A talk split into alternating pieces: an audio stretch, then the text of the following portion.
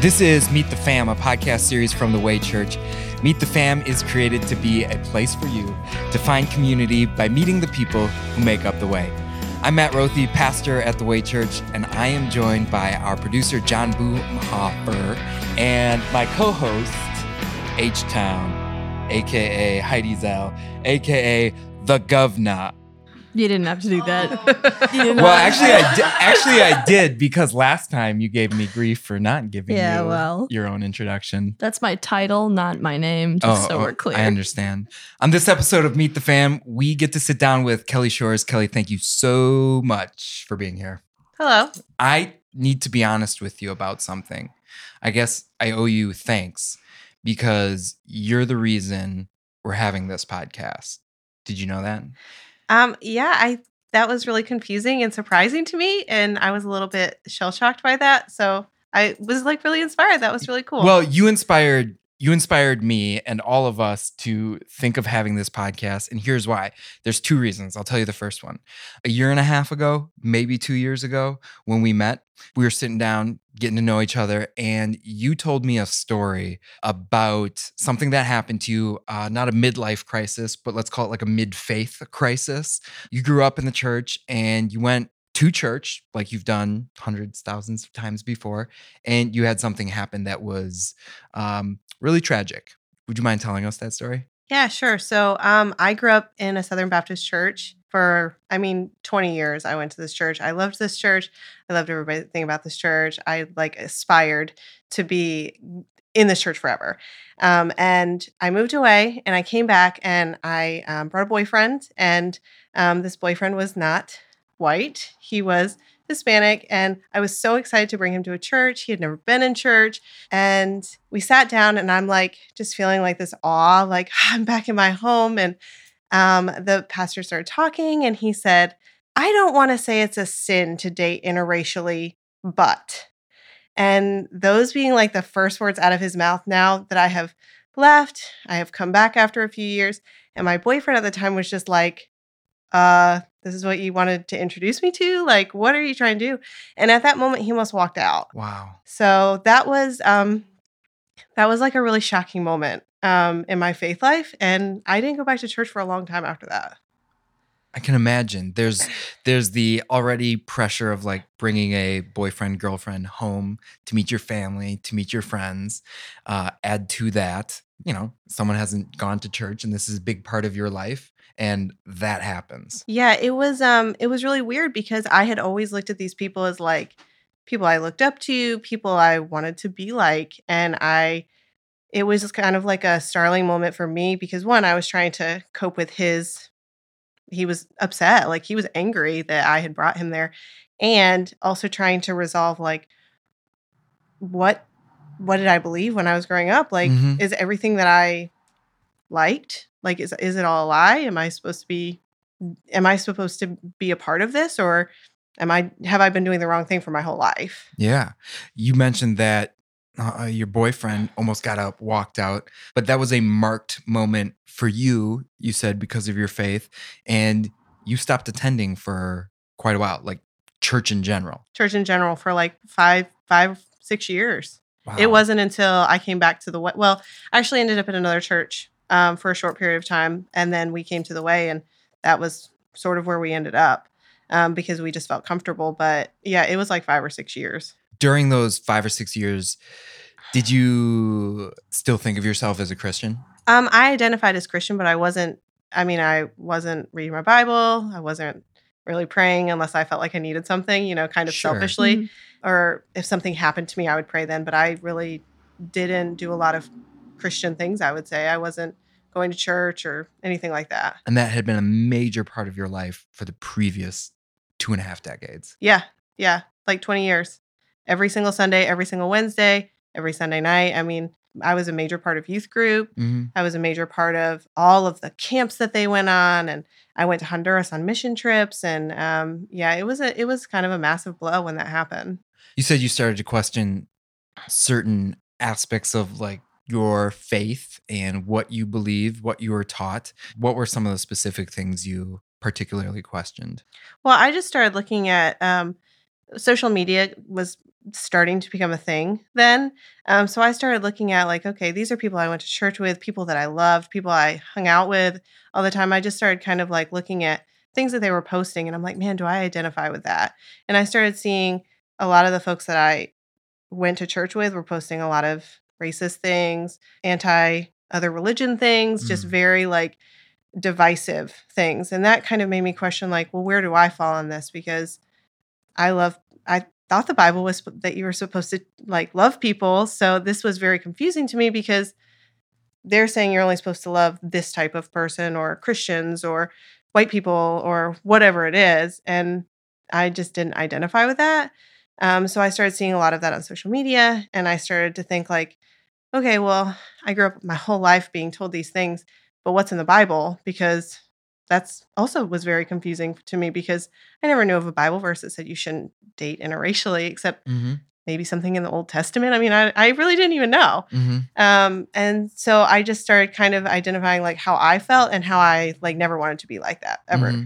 Did this cause any friction between like you and your Christian friends or your peers especially or or did you kind of just fall away from those friendships at all because people did maybe post things on social media you didn't in you didn't agree with or they were also more entrenched in that way of thinking? Well, I hate the idea of like not being friends with someone because you don't agree with their with what they're doing. But yeah. ultimately at the end of the day, if it's everything that they're about, yeah. you may just identify that you're not as good of a friend with them as you once were. Mm-hmm. So I just found that I didn't hang out with those people as much, talk to them as much, and eventually they we all kind of just went our separate ways. I don't think I'm friends with most of them anymore mm. on on Facebook. So mm-hmm. that must have had some effect on your faith as well, like not having that Christian support group that you felt you know was actually supporting your faith. Yeah. So I um I felt super alone and I ended up in college. When I was there, I was like kind of looking for something, but I didn't really have any friends that were Christians anymore. Um, so I actually found myself trying to like reach out, and I found this church that I will not identify, but it was a, a non denominational church, very welcoming. It was very active on the campus. So I went there exactly one time. Mm. And I just remember them being like a little too extreme for me. They were doing, they were speaking in tongues, which I didn't know very much about. Mm-hmm. And that was very odd to me. So, so it was um, completely in the opposite direction because when I grew up in the Southern Baptist Church, women didn't speak in the church. Women didn't serve in any sense of capacity in the church. You weren't allowed to take offering. You weren't allowed to do any service role in the Southern Baptist Church. So then to see this other really extreme experience, I was like, I don't even know what to do here. Like I'm just very confused. Yeah. Oh. Well, that's that's really interesting that you noted that as this is confusing and this is maybe unnatural some of the things that are happening here. When when people visit our church and people often visit our church who are church shopping and because we're one of the newer churches in town, they'll give us a try. And sometimes we'll give people what is a church shopping guide. And it's just 10 thoughts because whether or not you find the Way Church to be your home church, we hope you find a good church home. And one of the things on there is if a church is making you do things that are unnatural, that you feel like aren't normal behavior, whatever that might be, there's maybe a red flag. Right.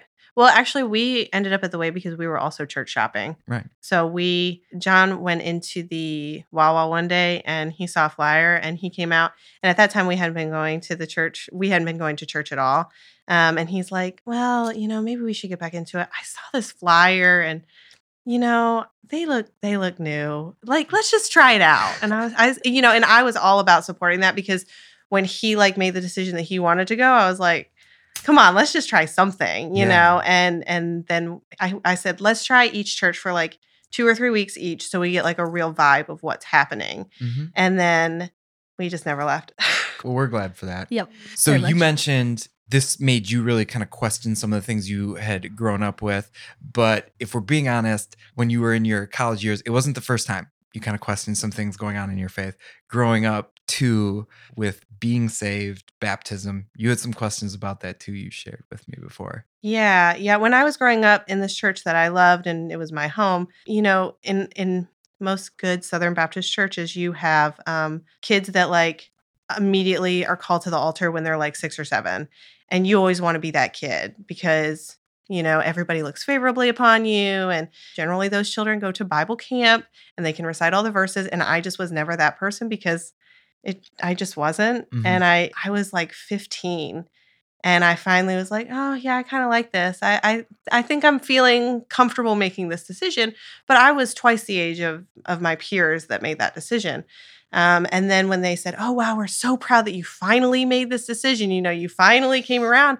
And they said, "Well, what day do you want to be baptized?" I said, "I don't want to be baptized in this church. I want to be baptized in Honduras," which was significant to me um, and kind of my faith life. So when we went on our next mission trip to Honduras, which was it was like three or four months later, I waited. They filmed it. They actually had to like dig out a section of the river, so it was deep enough for us to be baptized. And I was Mm. baptized from with um, several people from the Honduran church that we helped build. What a cool experience. Yeah, so that was really Yeah. cool. That is really special. One of the things that I'm super excited about, and this is a huge part of why and how you inspired us to have this podcast and find a way for you to share this story. When you told me that story the first time, you kind of mentioned that, yeah, you're in this pa- place of really questioning your faith and exploring things for the first time um, in a long time for yourself. And you shared with me a podcast uh, that you had been listening to that you thought was pretty interesting because a lot of the people on this podcast had similar stories. Things in their life happened at church with a Christian leader or Christian friend that really drove them away from Christianity. And yet you didn't get driven away from it. What you were telling me when you told the story was, yeah, something really bad occurred, something that's really sad and really not biblical occurred. And yeah, it was tragic for the reason it happened. It was doubly sad because I stopped growing in my faith and going to church. But during that time, it drove me back to God's word. It drove me back to see what God's word says about a lot of things in life, whether it's race relationships, whether it's about salvation and I'm saved because of God's grace to me, not because of a decision or anything I've done. And that was massively eye opening to you. So I listened to the podcast that you had recommended, and I'm like, this is great that people tell their stories about this because I think a lot of people can relate to them. But this podcast in particular kind of threw a lot of shade on Christianity. It wasn't like stories of people turning to God's word and seeing what it actually says. It was people just being done, giving up Yeah, they were com- they were the commiserating. church. Yeah. Yeah. And that's sad because there's so much hope, there's so much peace, there's so much joy that like the gospel gives us that like these people are clearly missing out. And I looked at your story and I go, wow, that could have happened. That could have happened just as easily where something bad happened to you in the church and you're just done. You just made up your mind then and forever that the gospel, Christianity, it's not for you because of something someone said. And yet you didn't do that. Yet here you are and you you have a story about the fact that like no there actually is a community. There are other communities of faith, Christian communities that aren't aren't negative in nature. They really do reflect Christ's love. I just walked away from that conversation going, wow, I think there's a lot of people like Kelly that need to hear Kelly's story because it's really important.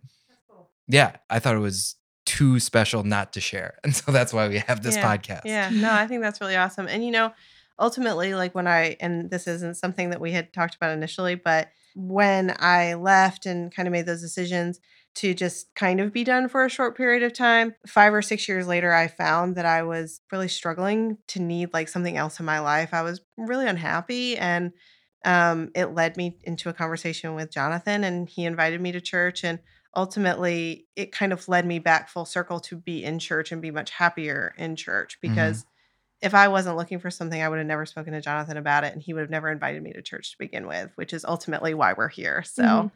What would you say to people who have had a situation experience similar or dissimilar to yours, but they've perhaps been burned by the church or a pastor, leadership at church, or just the people they they thought were, and I'm using air quotes, like Christians, they've been hurt by these people, and now they're where you were during that five, six year period. What would you say to them? I would say uh, don't let it burn you because they're not a full reflection of what the church is or should be. For a long time, I was I was bitter because that was my whole home, and I let it kind of be a reflection of what I felt like church was, and because they were it, you know, they were the church to me. So, but they ultimately aren't. The church is about about God, not about them. Mhm. And I was kind of letting their lies stand in my way of what I knew to be truth.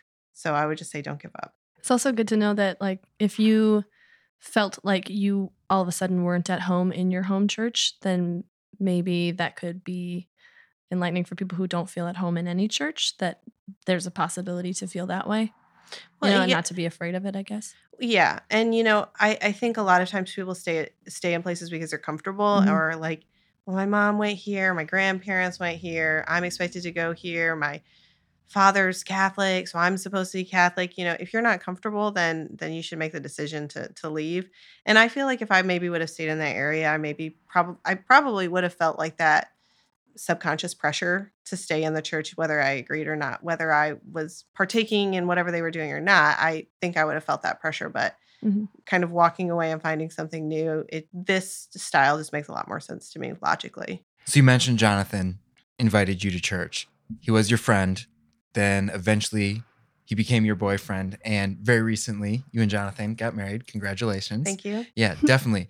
um, but you you talked about like really that a friend inviting you to church being the catalyst for you thinking back again about okay, what does God's word say about Christianity and faith? What's your philosophy on sharing your faith? Well, I remember in that situation, which made me feel comfortable and wanting to come, he said to me, The church I go to is really non judgmental, um, but I would just encourage people that, um, that are like looking or want to invite a friend or something, like making it not so aggressive because oftentimes like Christians get this stigma that they're like really aggressive and like pulling people by the hand like you should come to church with me and it's great and it's awesome and you have to come and you have to commit and I just try and look at it like really casually. Um, like one of my friends, she's not a Christian, and um, I try not to like push and say like, "Well, you know, we're gonna have to talk about your your your fiery exit or something." You know, I Mhm. I just try and say like, anytime something's happening, I just say like, "I'm praying for you."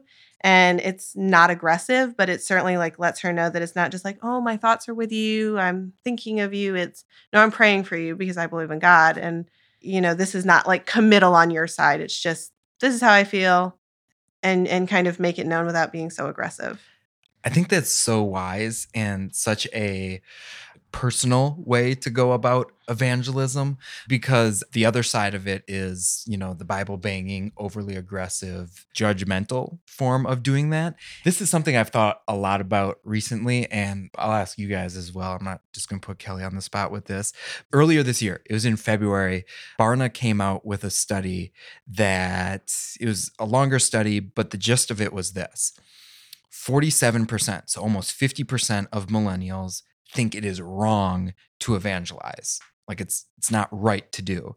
And the study was interesting because it also offered the statistics that 95 to 97% of all people say, Christian people say that evangelism, that means sharing your faith with someone in hopes that they would come to know and love the Jesus who loves them, that's a part of their faith. 95, 97% of people would say that's part of your faith.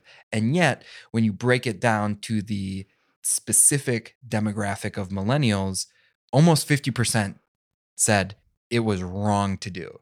And this study came out, and everybody was up in arms like, what do we do? This specific age demographic doesn't want to share their faith, thinks it's wrong actually to share their faith. That's a profound and kind of scary thing because clearly the Bible says part of being a Christian is sharing your faith. Um, and that was alarming. But thinking through it, I think it makes sense because of a lot of what you said. I think a lot of our experience, and um, our, we're all millennials, with evangelism may have been more along that line going up to someone and saying, if you were to die tonight, would you go to heaven or hell? And that isn't really winsome. Or I don't know, what, what has been your experience growing up with evangelism? I feel like that is pretty accurate. I I didn't have a lot of outside influences of people evangelizing in my childhood because I was around a lot of people of the same faith going to a Christian high school, especially. But I always think about like the billboards in the South Mhm. that are like, I don't know, like what's going on, God, you know, like that's, it's just like it's taking it to an extreme that makes people just either absolutely ridicule it and fairly, I think, Mhm. or just like blow it off like completely. I don't know. Yeah, that or handing out tracts that said like, you know, hell or heaven, you know, on the front of them and then they explain like God's great exchange after that. It Right. doesn't super connect with people. What's a track? A short piece of literature that presents a doctrinal thing. And oftentimes they're meant for information or evangelism. Like, here, I'm going to hand this to my friend Kelly. She's going to read about whether or not heaven or hell awaits her. I think that's been a lot of our generation's experience. And that's not good because what it replaces is the very like meaningful evangelism and just Christianity and living your faith that happens when you get to know people and you get to show them your care and reflect Jesus' love in your life to them. And so as I like thought about this study, I, yeah, it's concerning that half of our generation who identifies as Christian thinks it's wrong to evangelize because it's not wrong to evangelize. But it's an overreaction to I think a lot of our experience where we go, "Oh yeah, saying to people if you were to die tonight, heaven or hell is not friendly or winsome Or helpful. or helpful. Well, I think there's also some confusion because people feel like, well, if I evangelize and I like tell people about God, then that means I'm not supporting other people that might be different than me. And I Mhm. feel like that's a lot of the millennial reaction is, well, I don't I don't want to be against anybody. I don't want to offend anybody. Where if you do it in the right way and and not as aggressively, you can still show that you're a Christian without um, making someone feel bad if they're not. hmm You commented on this. I mentioned it in a sermon a little while ago, and it's it's an idea that I got someone who has a very different belief set than I do. But I I read this this person and what they were saying is that you can show empathy without endorsing. So you can show love without endorsing someone's lifestyle, someone's belief, someone's views on a thing. You can still show love to people. And I think, "Oh, yeah, that makes sense to me because that's what Jesus did. He showed a lot of empathy to people who really were not in line with him, his holiness, her perfection, everything that Jesus is. He loved me. He loved me. He loved all of us. Um, but he didn't say, hey, the way you're living, the way you're doing life is right. I'm going to come and live and die for you, anyways, and love you. And he didn't just like talk to people on the street too. I mean, he like ate in their homes. He stayed with them. You know, like if he hadn't talked to anyone who was different than him, he would have talked to no one. You mentioned before you grew up not really seeing women use their gifts, their talents, their abilities in church a lot. Right now, you use your gifts in a massive way at our church, and you're a huge blessing to what we're doing. Uh, Kelly serves as the financial coordinator, financial treasurer here at The Way, and that's a huge blessing. Uh, you're very gifted in that way. Uh, your professional career is in line with that, and it's been a huge blessing for the ministry that we're doing here. Um, but you didn't really experience that growing up. Can you maybe say or tell a little bit about your past experience in the church, seeing women using their gift, and maybe also comment on your experience getting to use your gifts in this way now? Yeah, um, the the way that women were allowed to, you know, show glory to God and use their gifts was either by singing in the choir, or we had exactly one woman. She worked for the church and she was the secretary, so you know, Mhm. kind of standard role. Um, or you could be a Sunday school teacher, but you you couldn't do anything else. So that was it. Again, it just didn't sit right with me. It was just sort of odd because, you know, my dad served a lot in the church. He was a deacon, he taught um, Sunday school, he led the worship band at times. You know, he was very active. And then I kind of saw my mom not partake as much. And I just, it was weird.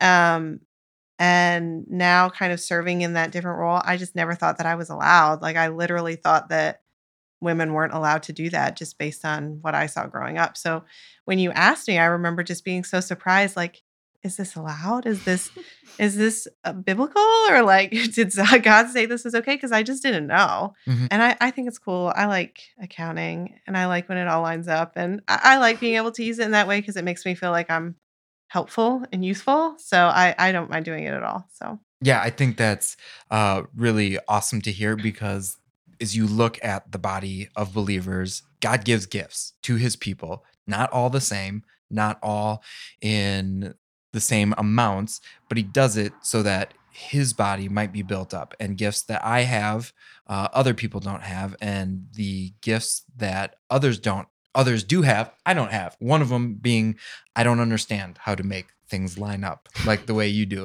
So when Kelly, Kelly sits down and shows me this is how finances work, it's a huge blessing. And all the accounting that you do, right, is a huge blessing for us. And as far as it goes with roles of men and women, right, scripture does speak very clearly about that men and women have different roles. And I think oftentimes uh, maybe we haven't been as clear, and I'm saying churches in general, in teaching those and how, while they are different, people can still use their gifts to glorify God by being in line with what God says about the roles in men and women.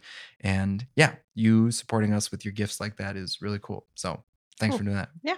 I think that's a really good topic just in general for people to talk about in the church because I know I've always had questions about roles of men and women in the church and I think people might be they might make assumptions about what Christians think or what some Christians think about that. So it's better to be open about it than to just ignore it. Yeah, and to not have just a conversation about what you cannot do, you cannot do this, men cannot do this, women cannot do this. Well, how about also let's have a conversation about what we can do, what we can do to give glory to God while still obeying what God says about the roles of men and women. So we talked about this before we started the podcast, but you walked in wearing a jacket that said Ultra on it. You do Spartan races and uh, you do the, is it called Ultra? it's called the ultra. Yeah, The Ultra. yeah. I've always wanted to ask you this. Why do you do it? You know, when I started Spartan, Spartan racing, I started at the sprint level, Okay. which is like five miles. And then it just kind of gets out of hand kind of quickly because you think, I can do eight, I can do 13, I'll do 30. Like 30 is good. Okay, And- you think that. Normal people don't well, John, John doesn't think that.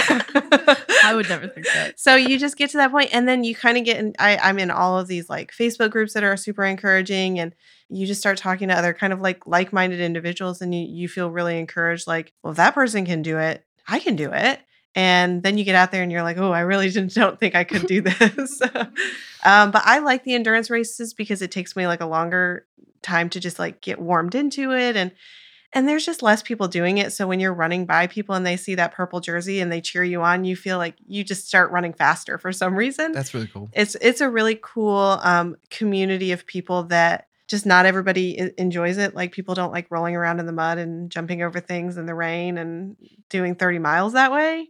I just feel like i'm really proud that i was able to do it um, when i first started i um, was married at the time to someone and they told me i couldn't even finish a five mile race which is why i started and i said oh okay i'll prove you wrong and Mm. um, i just finished my 25th race was the last one i did Congratulations. so so that was cool And just to be clear, the race you just finished was how long?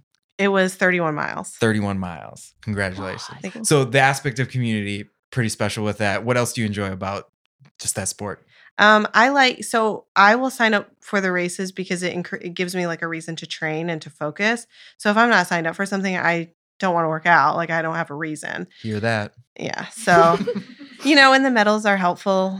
The the ultra with the ultra, you get a belt buckle. And they're really heavy. You don't even want to wear them, but then you kind of do because you know you worked you worked You really worked hard, for hard for this. you know, you just get out there and I I just pray a lot during these races. Like, am I gonna survive this thing? And it's kind of like a, a mental test of of just will and being stubborn. And the last one when I was running, I prayed more than I have ever prayed. Just please get me through this. And it was like a mental challenge, but like I just kind of knew I was going to be okay. And then I, I think I told you this, Matt, that I um I was running along and I'm like, please let the rain stop. And then it would stop and I'm like, thank you, God, but like please let it get a little warmer now.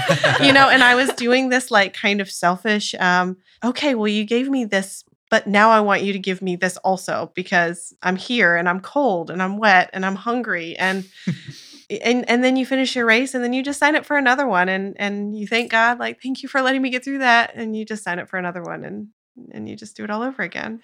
Sounds like just I don't know. You mentioning the prayer thing, and I I shared with you when I when I ran a race, I prayed as a way to distract myself of like the pain I was enduring during it. Mhm. I don't know, just the way you you and I have talked about this before. It's just another way that you can do everything and give glory to God. Yeah, I mean, you know, when I when I first started, I just kind of looked at it as like a physical challenge, but it really is a mental challenge as well. And I know that I could not do that by myself. I just training alone, you you don't get through that without you know the big man upstairs kind of pushing you along at mile 29 you know Yeah. so So you mentioned this too. You started at five miles, five mile sprints. Was Yeah. that it, or the five k? yeah it's like a five mile sprint and it's 20 25 obstacles So Oh. when I was going through school, I didn't run long at all. And so when I got done, got to play sports going through school, I'm like, oh, I'm going to start jogging now.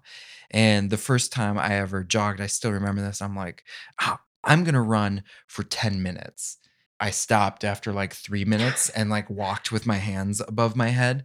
I got done and I'm like, I'm never to go running again. But stuck with it. Friends encouraged me. And yeah, I got to run a marathon a little while ago. So now I'm convinced because of that experience that anybody can do it. You just don't do it overnight. Like the couch to marathoner, it's not really That's a thing a that thing, yeah. happens overnight. Those several years of running in there. right Do you have the same theory?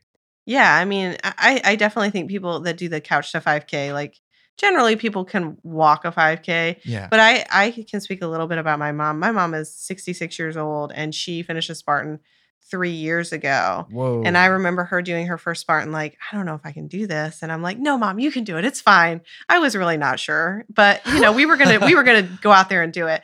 And she finished it. And I think that she immediately was like, oh, now I understand a little better. And now she's finished three. And she's like, oh, this has taken years to really understand what goes into training for this.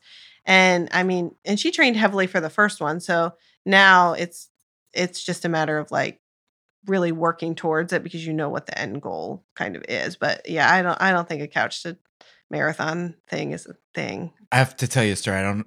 I, I know for a fact I haven't told you this before, um, but I actually tell this story whenever I get to tell people um, and speak at things about our church, tell about what we got going on here.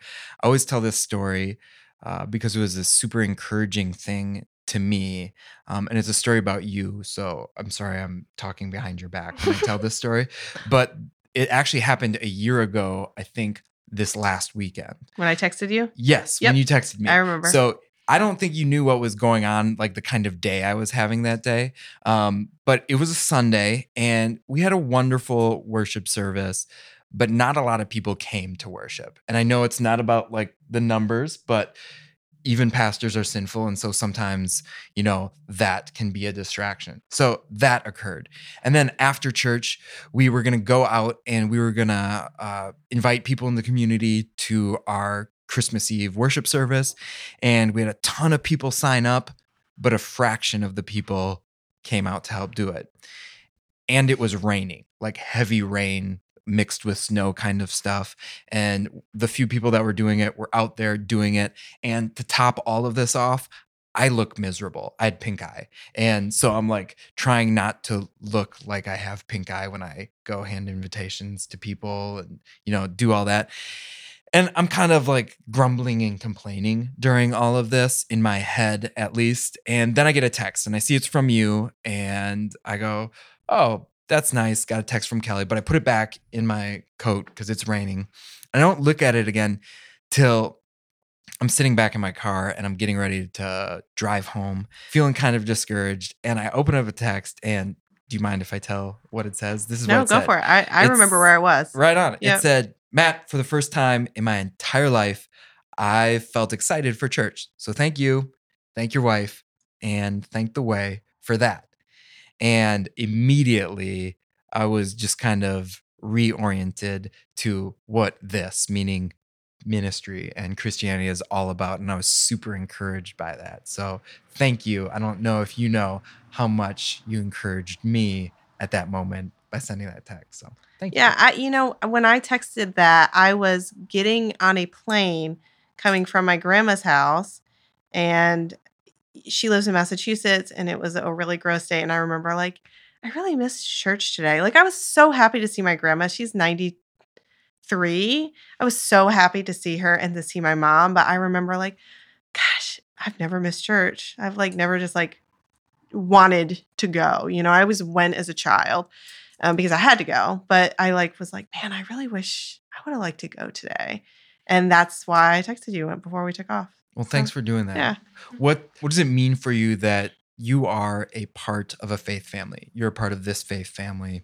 the Way Church. um, I feel like safe. I feel safe like asking questions because I have a lot of questions, um, and I feel just kind of safe walking in. I'm not the best person to make small talk, and I'm not the best at um, just like walking up to someone and being like, "Hi, I'm Kelly," and I'm like really interested in your church and tell me about it. So to come to church and feel like safe. I remember when we walked in for the first time, it said "Welcome to Rest" on the bulletin, and Jonathan was like, "Oh man, like that feels safe to me. That feels like home." And and ultimately, I think that that was one of the things that encouraged him to want to stay was that welcome to rest and the welcome to, to wisdom because it just spoke to him in a different way. But I just feel like comfortable and if I mess up, it's there's not this like judgment that I'm gonna have to sit at the back pew or like I'm not allowed to come back or you know I feel like I can say things and it's okay. Like I think what you, when you came over last week, I said something that I was like, oh, I hope he doesn't take this the wrong way. But you're like, no, I, I'm appreciative of the feedback. I feel comfortable saying things um, like I've never felt in a church before. So I still feel that way, and I've been going to a church like this, sort of like the same sort of beliefs for my whole life, and I still have questions, and it's nice to have like an opportunity to ask them and to feel like you're being heard. Well, I love your questions too, Heidi, because a lot of times there are I have similar questions. So I'm like, oh, good, Heidi asked that one. Nice. That's good. Thank you. Yeah, I think that's that's one really special aspect of the the people that we have at this church, and it it reaches into a lot of different areas. The idea, like, yeah, this is a culture where people feel safe, because it's not only that I feel safe to walk into this place, um, but I also feel safe to let people get to know me in this place. I feel safe that I can ask questions here, and that's really an important uh, value I think that we have, and I'm thankful for it. Well, I do want to speak a little bit about um, the Way Church being a Lutheran church, because when I grew up, um, if you weren't in the Southern Baptist Church, you were going to hell. Like you, you were like you were not in the right denomination. Like I had Mm. friends who were Methodists, and the people at my Southern Baptist Church were like, "Whoa, whoa, whoa! They they have women pastors. You're not supposed to do that. Why are you going there?" So I had a little bit of that. Um, I wouldn't say it was anxiety, but a little bit of that like thought um going into a lutheran church i was like man they're gonna be like so traditional and like they're gonna have the organ music and like you have that all of churches have stigmas. Um and so i was a little bit like all right jonathan like let's go but like still cautious you know? Um so when i have told my friends like oh i go to a lutheran church i have heard that same response like oh you know is it really old school? But what i like most about the lutheran church specifically is that everything is biblical. Everything goes back to the Bible. When I ask you questions, it's not, well, my opinion is, it's, well, this is what the Bible says about that. Um, and that's not something I ever knew about the Lutheran church. And it's the exact opposite of what I got when I was growing up, because when I was growing up, it was, well, I'm saying as your pastor that this is the right thing to do, not any reference to the Bible. I would just say that people that generally look at churches with that stigma either really evaluate evaluate kind of what that church is based in because I didn't know Lutheran churches were based from the Bible. So, That's so fair. I think Mhm. it's very human of us to have presuppositions to have stereotypes about things and you know you have maybe oh lutheran is for church people or you know these kind of peoples only and this kind of church is for those kind of peoples and those kind of people only. And so we think that way because that's the world has informed us that way. But to stop and go okay what's it actually about? and to find that out that's cool. That's cool. That's what we that's what i would hope as a lutheran pastor that Mhm. you go oh this is this is the difference. This is what lutheran churches are about. It's that. Just a little bit of a disclaimer. We i am by no means saying that the lutheran church is the church and similar to what you experienced negatively that if you are lutheran then that's the only people going to heaven Right. no, we know there are people like who love Jesus who go to uh, Christian churches in other not Lutheran churches that we're going to get to celebrate the glory of God with forever in heaven one day. Um, but certainly, yeah, error happens in any place where they they go by something different than what God's word says, and so that's why we we make it our task to hold hold fast to Christ as He's found in the Scriptures. we have talked a lot about like biblical versus tradition. John and I talk about this all the time. Like I grew up, you know, really based in tradition alone. A lot of the things that I thought were biblical and were that I thought were part of Christianity were just tradition in that area, tradition to the Southern Baptist Church, tradition to Kings Mountain, North Carolina. They weren't biblical. Mm-hmm. So that has been really cool for me because I'm like, oh man, I like, you know, you just kind of look down on yourself. Like, oh, well, I guess I'm not that great of a Christian because I don't do all of those things that I'm not traditional. I, you know, didn't go to a Liberty University. I didn't go to a traditional Christian school. But then to find out, like, oh, well, the Bible doesn't say you have to do that. This is what the Bible says, Mhm. has, has been a, a, a good experience for me. Well, Kelly, once again, I want to thank you so, so much uh, for being on here. Thank you for telling your story about what you've been through, experience in church, growing up in church, and how encouraged you are by being a part of a church that shares what the gospel is all about. Because I tell you what, you are certainly an encourage to myself and others as well. So thanks for thanks for being here. Yeah, thank you. Thanks, guys.